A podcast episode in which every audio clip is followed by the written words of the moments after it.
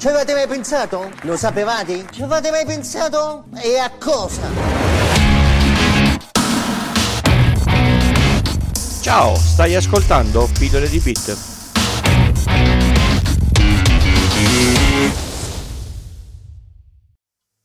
Ciao a tutti e bentornati all'ascolto di Pillole di Bit. Questa è la puntata 115 e io sono come sempre Francesco. È successo a me per anni. Continuavo a ricevere mail non destinate a me. Erano mail inviate a un mio omonimo che faceva o fa l'avvocato. Ho iniziato a preoccuparmi, a verificare che non avesse fatto accesso con il mio utente, a controllare eh, la sicurezza del mio account Gmail, ma nulla sembrava fuori posto. Con l'occasione ho anche attivato l'autenticazione a due, a due fattori e un po' di tempo fa. Ho fatto un po' più di attenzione e ho scoperto che la mail era inviata alla mia mail chiocciolagmail.com ma senza il punto nello user. Come vi ho detto già qualche puntata fa, Gmail ignora i punti negli utenti di posta, quindi una mail inviata a mario.rossi e una a Mario Rossi arrivano allo stesso account di posta. Se avete una mail chiocciolagmail.com potete verificare e fare accesso con il vostro utente con qualche punto in più o in, o in meno. Farete accesso sempre alla vostra mail, ovviamente con la vostra password. Se cercate di registrare una nuova mail su gmail.com con i punti messi in modo diverso dal vostro account, vi accorgerete che non è possibile registrarlo perché lo dà come account già registrato. E allora che cosa sta succedendo? Una cosa molto banale, la persona sta dando in giro la mail sbagliata convinto che sia quella corretta. Non gli arriverà nulla in risposta? Evidentemente non se ne accorge. In più, purtroppo, m- molti servizi web permettono la registrazione con la mail senza fare la procedura di verifica. Esatto, nel 2019 alcuni servizi permettono di registrarti senza verificare che la mail sia effettivamente tua. Un servizio serio, quando ti chiede la mail per registrazione, prima di portare a termine la procedura, manda un codice alla mail indicata. Senza quel codice la mail non verrà utilizzata per attivare il servizio. Invece purtroppo spesso, come abbiamo detto, non è così. Qualcuno si registra a un servizio, mette la mail sbagliata, inserisce la password e usa il servizio. Ovviamente per l'utente vero della mail inserita in modo errato non c'è nessun rischio, nessuno vi sta rubando soldi dalla carta di credito, nessuno sta accedendo alla vostra mail. La vera rottura di scatole è la gestione di tutte queste mail non desiderate e spesso sono tante da fonti tutte diverse. Tutta questa roba è noiosa e fa perdere un sacco di, di tempo. Ma alla fine che cosa si può fare? Le possibilità sono molte. una volta mi è arrivata una richiesta di finanziamento sulla mail. Nel corpo della mail c'erano tutti i dati del richiedente, compreso il numero di telefono.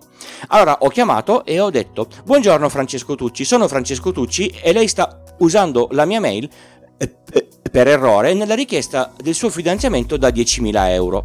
Le chiedo la cortesia di verificare la casella di posta e correggerla. A parte il divertente caso di omonimia al telefono, la persona ha capito che ha dato un po' di dati personali a qualcuno che non conosce. Sta attento e sistema la cosa e magari nel futuro non capita più. Per quel che riguarda invece l'altro mio omonimo di, di, Roma, l'avvocato, le cose sono state più difficili.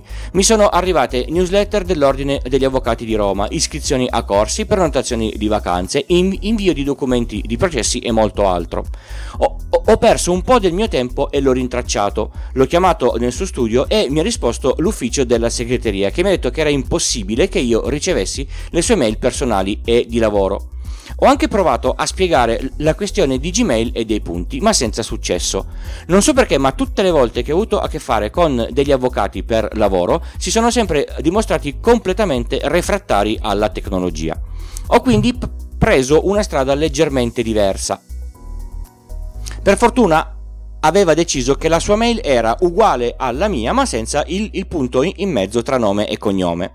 Ho fatto quindi un filtro su Gmail e le ho identificate con una etichetta. Quando mi è arrivata per esempio la conferma di prenotazione delle sue vacanze, ho provveduto a chiamare il villaggio turistico e ho detto loro di avvisare il cliente di, ver- di verificare la, la sua mail. Purtroppo, a rigor di legge, non mi hanno dato il suo numero di cellulare. Avrei potuto fare il cattivo e rispondere una cosa del tipo: Guardi, ho cambiato idea e non voglio più venire in vacanza da, da voi. Sarebbe stato d- divertente. Farlo avvisare dal campeggio non ha sortito effetto, quindi ho modificato il filtro e ho fatto andare di- direttamente nel cestino tutte le mail inviate a quell'indirizzo, quindi quello senza il punto. Ho provato a scrivere ordine, all'ordine degli avvocati di Roma per aggiornare i loro elenchi togliendo la mia mail, visto che non sono un avvocato. Non ho ottenuto nessun risultato. Non sono come Vannini che sarebbe eh, andato direttamente da loro con un'ascia B, B penne infuocata, quindi ho lasciato perdere e ho lasciato lavorare il filtro. Se non conoscete Vanini, eh, la cosa è, è grave. Andate a cercare il podcast Data Nightmare. Nelle note dell'episodio vi lascio il link. E quindi come ci si deve comportare in questi casi? La prima cosa è non farsi prendere dal panico. Nessuno ha violato la mail, se no ve ne sareste accorti, ad esempio dal fatto che non ci ent- entrate più. Nessuno ci ha rubato i dati della carta di credito a meno che non l'abbiamo fotografata fronte e retro e messa su internet. Ecco no, non fatelo mai. Cercare di contattare la persona che si è sbagliata è sintomo di cortesia, ma non sempre funziona o banalmente non è possibile farlo. La cosa più semplice da fare è ignorare queste mail. Se il problema è quello come il mio, con i punti in Gmail, si risolve con un semplice filtro. Con altri gestori cercate di capire come abbattere l'arrivo di queste mail. Molti servizi permettono il reset della password usando la mail con la quale ci si è registrati. Chiedete il reset della password al tal servizio poi fate eh, accesso e chiudete l'account. La rottura di scatole è solo se qualcuno si è registrato con la vostra mail a un servizio con un periodo di, di prova. Se un servizio che vi interesserà in un futuro, il periodo di, di prova sarà già stato consumato. Se siete iscritti a qualche newsletter potete provare a disiscrivervi. Una volta fatto inviate una segnalazione al garante privacy perché iscriversi a una newsletter senza la conferma che si è il vero proprietario della mail è una procedura vietata dalla legge. A volte capitano anche delle cose belle, più o meno tra virgolette. A me una volta è arrivato un rimborso da un sito di e-commerce su PayPal, sito sul quale non avevo account non avevo mai fatto nessun tipo di acquisto. Sicuramente era l'account di una persona che ha dato la mail sbagliata. Un po' come quando capita che ricarichi il numero di cellulare di una persona che differisce dal tuo numero di una sola cifra. In ogni caso, dopo 5 giorni di calvario sono riuscito a restituire quei, quei soldi e non mi hanno neanche detto grazie. Vi ricordo come sempre che trovate tutte le informazioni e i contatti relativi a questo podcast sul sito pillole di bit col punto prima dell'it trovate le note dell'episodio e l'intero script della puntata con tutto quello che ho detto e i link utili dei quali ho parlato. Potete contattarmi in un sacco di modi diversi, l'account Twitter pillole di bit, la mail pillole di bit gmail.com, il gruppo Telegram pillole di bit col punto prima dell'it slash Telegram, il canale Discord pillole di bit col punto prima dell'it slash Discord, oppure c'è un form di contatto sul, sul sito. Rispondo a tutti e sono attivo nei due gruppi di discussione. Mantenere un podcast, come ormai sapete perché ve l'ho detto 46 volte, anzi no, forse 115, ha un certo costo. Questo non vuol dire che il podcast diventerà a pagamento, ma che ogni supporto è bene accetto. Supportarmi mettendo mano al portafogli vale anche come bravo, stai facendo un lavoro che mi, che mi piace. Se mi ascoltate spero quindi che questo podcast vi piaccia. Come si può partecipare al podcast? Ho aperto tre canali differenti. Satispay per le donazioni singole ed è quello che per me ha le commissioni minori. PayPal per le donazioni singole e quelle mensili che in- impostate voi il valore. Patreon per abbonarvi a vari livelli di partecipazione, ovviamente mensile, e avere qualche servizio extra. Tutte le indicazioni sono sulla pagina di Patreon. Tutti i link inutili qui detti a, a voce sono sul sito nella colonna laterale, insomma non potete sbagliarvi. Ringrazio tantissimo chi sta partecipando, chi ha partecipato e chi parteciperà. Questa settimana non ho spedito adesivi. È bene che me ne chiedate qualcuno durante questi mesi estivi. Dai, su su. Ho altri due podcast, uno molto più nerd, G-Cookies, lo trovate sul sito www.gcookie.es, l'altro non è tecnologico e parla di Torino, la città dove vivo da sempre. Lo trovate sul sito www.iltucci.com slash a Torino tutto attaccato.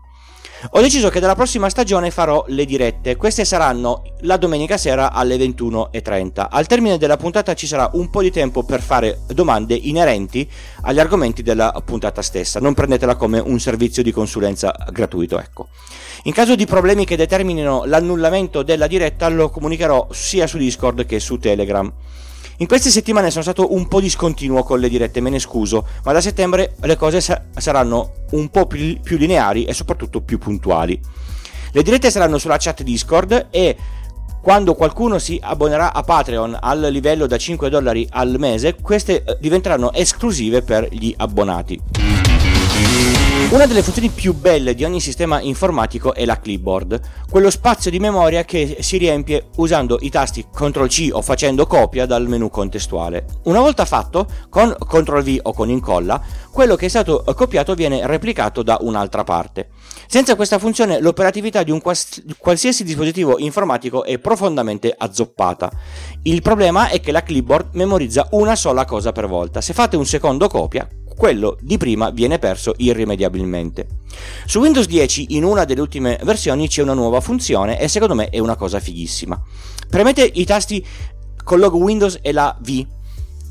Si apre una finestrella in basso a destra che vi dice che la cronologia eh, della clipboard purtroppo non è attiva, ma c'è il tasto per attivarla.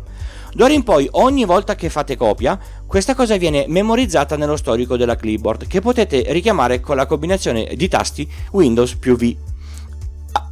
Fate molta attenzione, se siete avvezzi a fare copia e incolla di password, queste saranno visibili nello storico delle cose copiate. Si possono cancellare, ma attenzione a chi guarda il vostro monitor mentre premete i, i tasti Win più V. Bene, è proprio tutto, non mi resta che salutarvi e darvi appuntamento alla prossima puntata. Quest'anno faccio la pausa estiva, la prossima puntata uscirà lunedì 9 settembre con diretta domenica 8 settembre alle 21.30. Buone vacanze a tutti voi ascoltatori.